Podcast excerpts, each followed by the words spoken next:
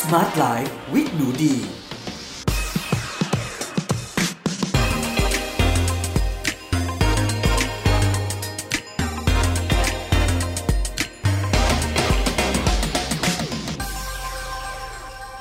สวัสดีค่ะ ยินดีต้อนรับเพื่อนๆ ทุกคนเข้าสู่ Med Listening Podcast ในรายการ Smart Life with หนูดี กับดิฉัน หนูดีวนิสาเรส และวันนี้เรามาพบกันใน episode ที่ 62 กับหัวข้อ มะเร็ง และอาหาร plant based ซึ่งต้องบอกว่าหัวข้อนี้นะคะ มีคนสอบถามกันมาเยอะมาก ๆ เลยว่าการกินคลีนขึ้น การกินพืชเพิ่มมากขึ้น จะช่วยปกป้องเราจากมะเร็งได้ไหม เดี๋ยวเรามาค้นหาคำตอบกันใน episode นี้เลยค่ะ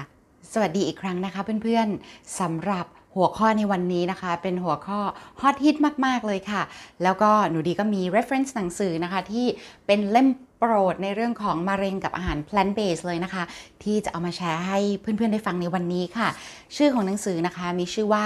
Beyond Cancer The Powerful Effect of Plant-Based Eating เนาะก็คือ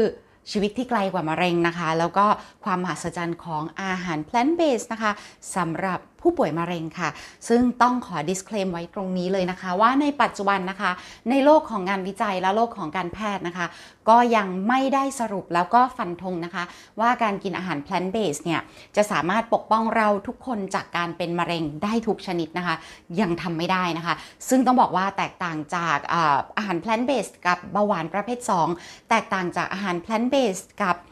โรคหัวใจนะคะ หรือว่าโรคที่เกี่ยวข้องกับหลอดเลือดค่ะเพราะว่าคุณหมอหลาย ๆ คนเนี่ยก็สามารถพูดได้อย่างมั่นใจเลยนะคะว่าถ้าคุณหันมากินอาหาร plant based whole food อย่างถูกต้องนะคะ ก็คือการกินเน้นพืชที่ไม่ใช่พืชที่เป็นการสกัดขัดสีออกมาเป็นแป้งขาวเป็นน้ำตาลทรายขาว แล้วก็เป็นน้ำมันขวดเนี่ย แต่คุณไปโฟกัสที่พืชครบส่วนจริงๆเนี่ยค่ะโอ้คุณแทบจะไม่มีโอกาสเป็นเบาหวานประเภท 2 เลยนะคะ ส่วนเพื่อนๆที่เป็นไปแล้วนะคะแล้วหันมากิน plant based อย่างถูกต้องนะคะ ก็โอ้โหแทบจะร้อยทั้งร้อยเลยนะคะ ก็จะหายจากอาการเบาหวานประเภท 2 ค่ะ รวมถึงโรคหัวใจด้วยเช่นกัน ถ้าไม่ได้เป็นหนักจนถึงขั้นว่าโอ้โหแบบวิกฤตมากๆแล้วนะคะ โอกาสที่จะหายจากโรคหัวใจได้เนี่ยมีความเป็นไปได้สูงมากเลยกับการกินอาหารเน้นพืชอย่างถูกต้องค่ะ ทีนี้เรื่องของมะเร็งเนี่ยต้องบอกเพื่อนๆนิดนึงว่ามะเร็งเนี่ยมีหลายสาเหตุหลายที่มานะคะ อาจจะเป็นพันธุกรรม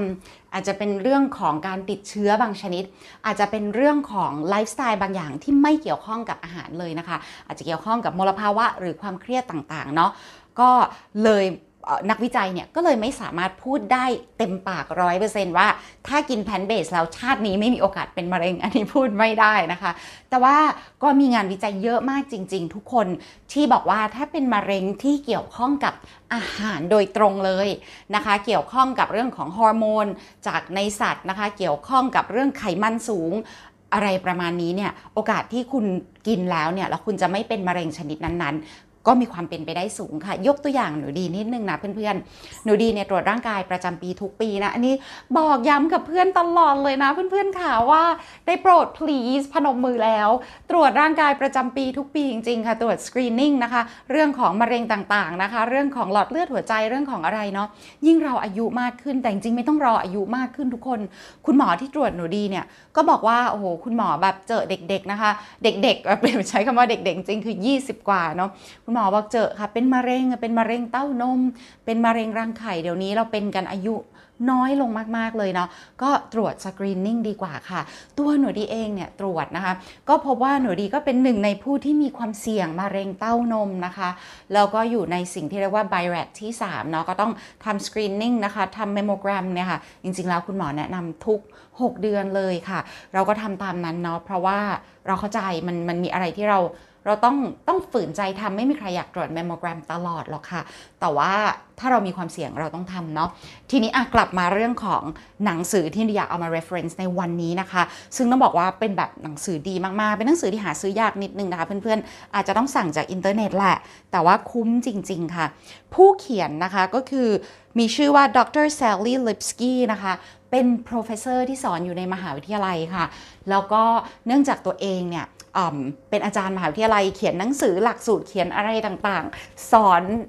ในชีวิตจริงอยู่แล้ว วันหนึ่งนะคะพอตรวจพบพบเป็นมะเร็ง เขาไม่เคยกินแพนเบสมาก่อนเลยนะ คือเป็นผู้หญิงอเมริกันคนหนึ่งที่แบบ คิดว่าการกินคลีน คือกินอกไก่และกินเนื้อปลาทุกคนกินนมบ้าง กินชีสบ้าง อะไรประมาณนี้ก่อนไม่ได้กินเนื้อแดงบ่อย ไม่ได้กินเนื้อหมูบ่อย คิดว่านั่นคือโอเคแล้ว แต่วันหนึ่งตรวจพบเป็นมะเร็ง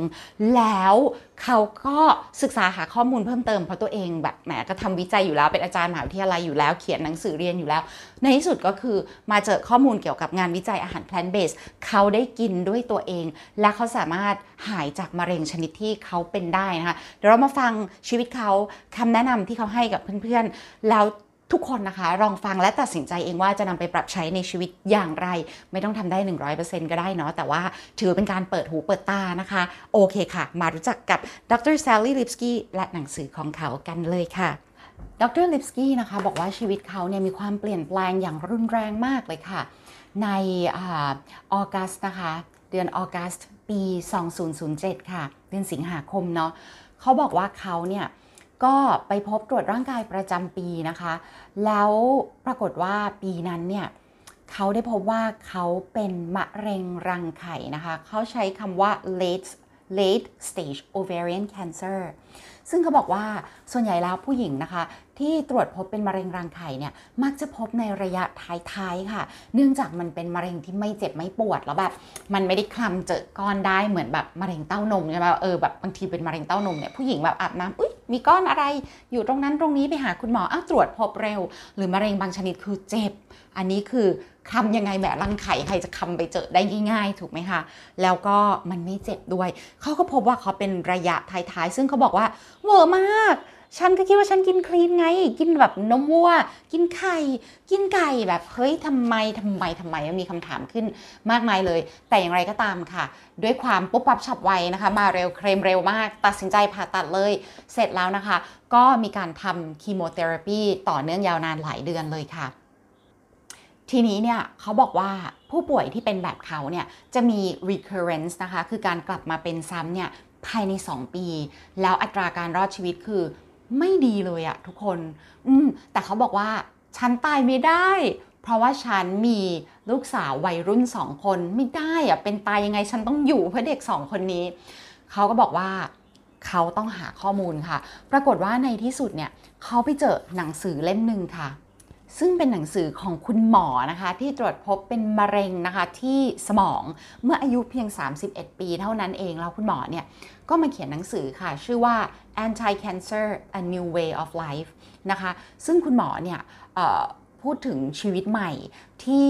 โฟกัสเรื่องของโภชนาการแล้วก็อาหาร อันนี้ต้องบอกนิดนึงความซวยของคุณหมอในอเมริกามิไม่แน่ใจว่าในประเทศอื่น ๆ เป็นอย่างนี้ไหม แต่คุณหมอในสหรัฐอเมริกาเนี่ยค่ะจะไม่ค่อยได้เรียนเรื่องของโภชนาการสักเท่าไหร่ คุณหมอบางคนบอกว่าตลอดเวลาที่เรียนแพทย์เนี่ยอาจจะได้เรียนแบบไม่ถึง 10 ชั่วโมง หรือไม่ถึง 20 ชั่วโมงเลยด้วยซ้ำอย่าว่าแต่เรียนโภชนาการเป็นคลาสเลย เพราะว่าอาชีพหมอคืออาชีพที่ใครเป็นโรคอะไร คุณหมอจะเรียนรู้วิธีการผ่าตัด และวิธีการจ่ายยา ก็คือจะจะมีการแบบรักษาแบบเฉพาะจุดนะคะ แล้วก็ไม่ได้มีการป้องกันแบบ prevention หรือป้องกันด้วยอาหารเนี่ยเป็นเรื่องที่แบบไม่ค่อยพูดในวงการแพทย์กันเลยทีเดียวเนาะซึ่งมันทำให้หนูดีนึกถึง quote ของคุณหมอแอนดรูว์ไวล์เนาะที่เป็น quote ที่แบบหนูดีได้ยินหนแรกว่าเออชอบมากเลย คุณหมอบอกว่าในอเมริกานะคะ we don't have a healthcare system we have a disease management system that doesn't work ก็คือเราไม่ได้มีระบบ healthcare คือระบบดูแลสุขภาพ แต่เรามีระบบ disease management ก็คือระบบบริหารจัดการโรคที่ไม่ค่อย work เท่าไหร่ มันก็แบบพูดในฐานะแพทย์นะเนาะคุณหมอเนาะแต่มันก็พอเห็นภาพนะคะว่า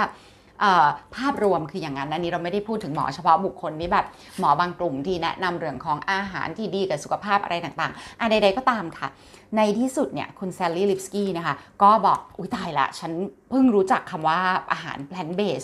แล้วทำยังไงต่อด้วยความเป็นคนใฝ่รู้ใฝ่เรียนนะคะ เขาก็ไปเรียนคลาส plant plant based nutrition นะคะของดร T Colin Campbell ที่มหาวิทยาลัย Cornell นะคะ เป็นคลาสออนไลน์ของ e Cornell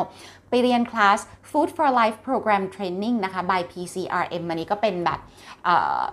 องค์กรนะคะ ที่ก่อตั้งโดยคุณหมอเนลบานาร์ดนะคะ ย่อมาจาก PCRM ย่อมาจาก Physicians Committee for Responsible Medicine เนาะแล้วก็ไปเรียนคลาส Farms to Fork นะคะ Weekend Immersion ไปเรียน Culinary RX Plant Based Wellness Course คือไปเรียนอะไรเยอะมาก ในที่สุดเอาจริงค่ะ เรียนเรื่องของอาหาร plant based whole food และเปลี่ยนอาหารตัวเองหมดเลย จากบอกกินไก่ไข่นมวัวปลา เปลี่ยนมาเป็นอาหาร plant based whole food ค่ะ กินเเขากินอยู่ 6 หมวดหมู่นะคะ หมวดหมู่ที่ 1 คือธัญพืช กินบาร์ลี่บักวีดคุสคุสนะคะ ฟาโรฟาโรเป็นธัญพืชโบราณชนิดหนึ่งเนาะ ตระกูลโบราณประมาณนี้นะคะ กินข้าวโอ๊ตกินคีนัวแล้วก็กินข้าว ส่วนผักเขาก็จะกินผักพวกบรอกโคลีนะคะกะหล่ำปลีแครอทข้าวโพดหอมใหญ่ มันหวานมันฝรั่งฟักทองนะคะ กินในตระกูลของลีกูมนะคะ ถั่วค่ะ ถั่วแล้วก็ถั่วลูกไก่นะคะ ถั่ว lentil ถั่วเหลืองสารพัดถั่วถั่วแดงถั่วดำค่ะ ในกลุ่มของผลไม้เนื่องจากอาศัยอยู่ในอเมริกาก็จะกินพวกแอปเปิลอะโวคาโดเบอร์รี่นะคะ ส้มแล้วก็เมลอน แล้วก็จะมีกลุ่ม nut and seed ก็คือพวกถั่วเปลือกแข็งนะคะ แล้วก็เมล็ดเช่นแบบอัลมอนด์วอลนัทเมล็ดงาเมล็ดฟักทองเมล็ดทานตะวันนะคะ พวกนี้จะไขมันค่อนข้างสูง แต่ว่าจะมีโอเมก้า3เนาะก็จะกินวันหนึ่งไม่เกินหนึ่งฝ่ามือเล็กๆนะคะ แล้วก็ไม่ได้ใส่เกลือด้วย แล้วก็กลุ่มสุดท้ายก็คือถั่วเอ้ไม่ใช่คือเห็ดค่ะ mushrooms นะคะ ก็เป็น กลุ่มที่เรียกว่า fungi เนาะก็คือเห็ดสารพัดชนิดเลยโหพวกนี้ก็จะมีความสามารถในการแบบสู้กับมะเร็งด้วยนะคะ มีสิ่งที่เรียกว่า anti cancer properties เนาะปรับมากินอย่างนี้ค่ะ แล้วก็กินแป้งเชิงซ้อนหรือว่า starch เนี่ยนะคะ 70%ของแคลอรี่ประจำวันเลย สิ่งที่ amazing มากทุกคน อะ ปี 2007 ควรจะต้องมะเร็งกลับมาไปในปี 2009 นะคะ ตอนนั้นก็บอกสามีและลูกสาวสองคนก็เป็นกำลังใจที่ดีที่สุดให้เขาเนี่ยหันมากิน plant based แล้วก็พยายามที่จะแบบพาตัวเองออกจากภาวะที่เป็นผู้ป่วยมะเร็งแล้วแบบใกล้ตายอะไรประมาณนี้ ต้องบอกว่าปีนี้นะคะเดี๋ยวไปเช็คล่าสุดเลยนะคะ ดรแซลลี่ลิปสกี้เนี่ยยังมีชีวิตอยู่เนาะ แล้วก็เป็นคนที่แบบ เออเป็นแข็งแรงมากนะคะ แล้วก็ยังมีการทำคลาสสอนเรื่อง plant based whole food สิ่งที่น่าเศร้า แต่ก็มันเป็นอะไรที่มันก็เกิดขึ้นได้เนาะก็คือสามีของดรลิปสกี้เนี่ยเพิ่งเสียชีวิตไปนะคะ ปีนี้เองเนาะเดี๋ยวเข้าไปเช็คในกลุ่ม Facebook นะคะ ชื่อ Plant Based Pittsburgh ค่ะ แล้วก็เขาก็บอกว่าเขาเนี่ยมีการจัดงานนะคะของอสามีนะคะเขาเรียก celebration of life ดีก็งงแบบมันเป็นยังไงเนี่ยเป็นเป็นเกี่ยวข้องกับ ชีวิตเหรอ มันเป็นงานเกี่ยวกับชีวิตเหรอ ปรากฏว่าจริง ๆ แล้วเนี่ยงานเป็นเพราะมันแปลตรงตัวคือเฉลิมฉลองชีวิตเนาะ แต่จริงๆเนี่ยดีก็เพิ่งทราบว่าในปัจจุบันเวลาที่ จัดงานศพในอเมริกาในบางงานเนี่ยเขาจะไม่เรียกว่า funeral หรืองานศพเนาะเขาจะเรียกว่างานเฉลิมฉลองการมีชีวิตอยู่ แล้วก็คงจะเป็นการพูดคุยถึงความสวยงามของบุคคลคนนั้น ในตอนที่เขามีชีวิตอยู่ เพื่อเป็นการรำลึกถึงเขาอะนะคะนี่ก็เป็นเป็นความน่ารักกันเนาะนั่นแหละค่ะใด ๆ ก็ตามเขาก็มีอายุยืนกว่าสามี แล้วก็โอ้โหเป็น 10 ปีแล้วเนาะที่เขายังคงมีชีวิตอยู่นะคะ แล้วก็หายจากมะเร็งด้วยเนาะเขาก็บอกว่าอันเนี้ยสำคัญมากๆเลยนะคะ แล้วก็ตัว ทีคอลลินแคมป์เบลล์ะคะในคลาสเนี่ยที่เกี่ยวข้องกับอาหาร plant based ที่มหาวิทยาลัย Cornell เนี่ยเขาได้แนะนำถึงว่า 80%นะคะเป็น complex carb เลยนะคะ ก็คืออย่างดรจอห์นแมคดูกัลล์เนี่ยค่ะที่เขียนหนังสือ starch solution หรือว่า healthiest diet on the planet เนี่ยได้บอกว่าเราสามารถกินพวกคาร์บเชิงซ้อนนะคะ ที่จะอยู่ในมันหวานมันฝรั่งธัญพืชต่างๆนะคะ ถั่วต่างๆเนาะข้าวนะคะ พวกนี้เนี่ย จะสามารถกินได้ถึง 70%ของแคลอรี่ประจำวัน แต่ดรทีคอลลินแคมเบลนะคะ ที่ทำวิจัยเกี่ยวกับคนกินอาหารเน้นพืชว่าอายุยืนที่สุดกว่าการกินทุกๆ อย่างเนี่ยค่ะ เขียนสรุปในหนังสือ China Study เนี่ย บอกว่าคนสามารถกินได้ถึง 80%ของแคลอรี่ประจำวันเป็น complex carb หรือว่าคาร์บเชิงซ้อนเลยค่ะนะคะ 10%โปรตีนแล้วก็ 10%ไขมันประมาณนี้ ซึ่งมันเป็นอะไรที่แบบ amazing มาก ๆ เลยค่ะ ถ้าเพื่อนๆนะคะ คิดว่าอยากที่จะลองนะคะ หนูดีก็แนะนำมากๆว่าสามารถที่จะลองทำได้เลยค่ะ เพราะว่า จริงๆ แล้วเนี่ยการกินอาหารเน้นพืชนะคะ ไม่มีใครนะคะ เสียประโยชน์จากการกินพืชเพิ่มมากขึ้น แล้วอย่างเราก็จะมีหลายๆเคสหลายๆงานวิจัยเลยนะคะ ที่เก็บข้อมูลเนาะว่าการกินโปรตีนจากพืชเนี่ยช่วยให้เราลดความเสี่ยงจากการตายของโรคต่างๆ ลงได้อย่างมีนัยยะสำคัญค่ะ งานวิจัยอันนึงที่เป็นเรือธงมากๆเลยก็คืองานวิจัยของมหาวิทยาลัยฮาร์วาร์ดนะคะที่ทำวิจัยกับคนนะคะกว่า 1 0 0 0 0แสนคนตามติดตามต่อเนื่องกว่า 30 ปีเนี่ยเพิ่งสรุปไปเมื่อไม่กี่ปีที่ผ่านมาเนาะก็พบว่าแค่เราปรับนะคะโปรตีนจากสัตว์นะคะปรับมาเป็นโปรตีนจากพืชไม่ต้องร้อยเปอร์เซ็นต์ด้วยซ้ำนะคะแต่ยิ่งเราปรับลงได้มากเท่าไหร่เนี่ยเราก็มีโอกาสที่เราจะอายุยืนขึ้นได้มากเท่านั้น ซึ่งเนี้ยมันก็คือความสวยงามแล้วก็ความมหัศจรรย์ของโปรตีนจากพืชเนาะ ซึ่งหนูดีก็จะนำมาแชร์อย่างนี้เรื่อยๆนะเพื่อนๆ ตัวคุณแซลลี่ลิปสกี้นะคะเขาบอกว่า โอ้โห ตัวโปรตีนจากพืชเนี่ยเขาเรียกว่า plant food คืออาหารจากพืชเนี่ยก็คือมันจะมีความสามารถในการดับสัญญาณที่ก่อมะเร็งนะคะในร่างกายแล้วก็อาหารจากสัตว์เนี่ยมันก็จะเหมือนกับไปเปิดสัญญาณที่ให้ร่างกายเนี่ยก่อมะเร็งเนาะแล้วก็ถ้าใครสนใจเพิ่มเติมนะคะ หนังสืออีกเล่มที่หนิคิดว่าดีมากๆนะคะ ก็คือหนังสือที่ชื่อว่า eat to beat disease นะคะ คือกินเพื่อฆ่าโรคเนาะ กินเพื่อสู้กับโรคนะคะ ผู้เขียนเป็นคุณหมอที่ชื่อว่าคุณหมอวิลเลียมลีค่ะ แล้วคุณหมอวิลเลียมลีเนี่ยเขาทำวิจัยโดยตรงเลยค่ะ กับเส้นเลือดที่ไปเลี้ยงเซลล์มะเร็ง ซึ่งเขาบอกว่าจริงๆ แล้วเนี่ย พวกเราทุกคน ในการใช้ชีวิตในนาทีที่ทุกคนฟังหนูดีอยู่ตอนนี้เนี่ยหนูดีเองด้วย ก็มีเซลล์มะเร็งเล็กๆเนี่ยเกิดขึ้นนะคะ เขาเรียกว่า microscopic cancer cell คือเป็นเซลล์มะเร็งเล็กๆเนี่ยเกิดขึ้น แล้วมันก็หายไประบบภูมิต้านทานในร่างกายจัดการกับมันได้อย่างสมบูรณ์แบบเลยนะคะฆ่ามันทิ้งไปเลย แต่เซลล์มะเร็งเล็ก ๆ เหล่านี้มันจะกลายเป็นเรื่องใหญ่ แล้วมันจะ กลายเป็นขยายเป็นมะเร็งที่สามารถฆ่าเราได้เนี่ยมันต้องมีจุดเปลี่ยนสำคัญอันหนึ่งนั่นก็คือมีเส้นเลือดไปเลี้ยงนะคะ ที่เรียกว่า angi- angiogenesis และมันมีอาหารที่สามารถทำลายไม่ให้เส้นเลือดนี้ไปเลี้ยงมะเร็งได้ทุกคนมัน amazing มาก ๆ แล้วงานวิจัยของคุณหมอนั่นแหละ ก็คือศึกษาเรื่องราวเหล่านี้ แล้วคุณหมอบอกว่าอาหารที่จะไปฆ่าเส้นเลือดพวกนี้ได้ทำให้มันไปเลี้ยงไม่ได้เนี่ยถั่วเหลืองค่ะ กินถั่วเหลืองโปรตีนจากถั่วเหลืองวันละ 10 กรัม เทียบเท่ากับนมน้ำเต้าหู้แก้วหนึ่งนะคะ ชาเขียวค่ะเห็ดค่ะ แล้วก็ช็อกโกแลตนะคะที่แบบเป็นช็อกโกแลตร้อนที่ไม่ได้ผสมนมวัวไม่ได้ผสมน้ำตาลเนาะเนี่ยทุกคนมัน Amazing มาก ๆ นะคะ วันนี้ก็เวลาของเราก็หมดลงแล้วนะคะโหทำไมเวลามันผ่านไปรวดเร็วจังเลยเพื่อน ๆ แต่ไม่ต้องห่วงค่ะ episode หน้าเราก็จะมาคุยเรื่องนี้กันอีกนะคะว่าเราสามารถกินอะไรง่าย ๆ ถูกๆนะคะ ที่สามารถหาได้รอบตัวเรานะคะ ที่เป็นอาหารเน้นพืช อาหารเน้นพืชเป็นอาหารราคาถูกจริงๆทุกคน แล้วมันสามารถที่จะปกป้องร่างกายเราได้จากหลาย ๆ โรคเลยที่ฆ่าชีวิตมนุษย์ในระดับโลกเลยนะคะ ไม่ว่าจะเป็นหัวใจนะคะเบาหวานอัลไซเมอร์สแล้วก็โรคมะเร็งบางชนิดด้วยเนาะวันนี้ก็ฝากไว้เท่านี้นะคะ กับหนังสือ Beyond Cancer ของคุณดรแซลลี่ลิปสกี้นะคะ และเดี๋ยวใน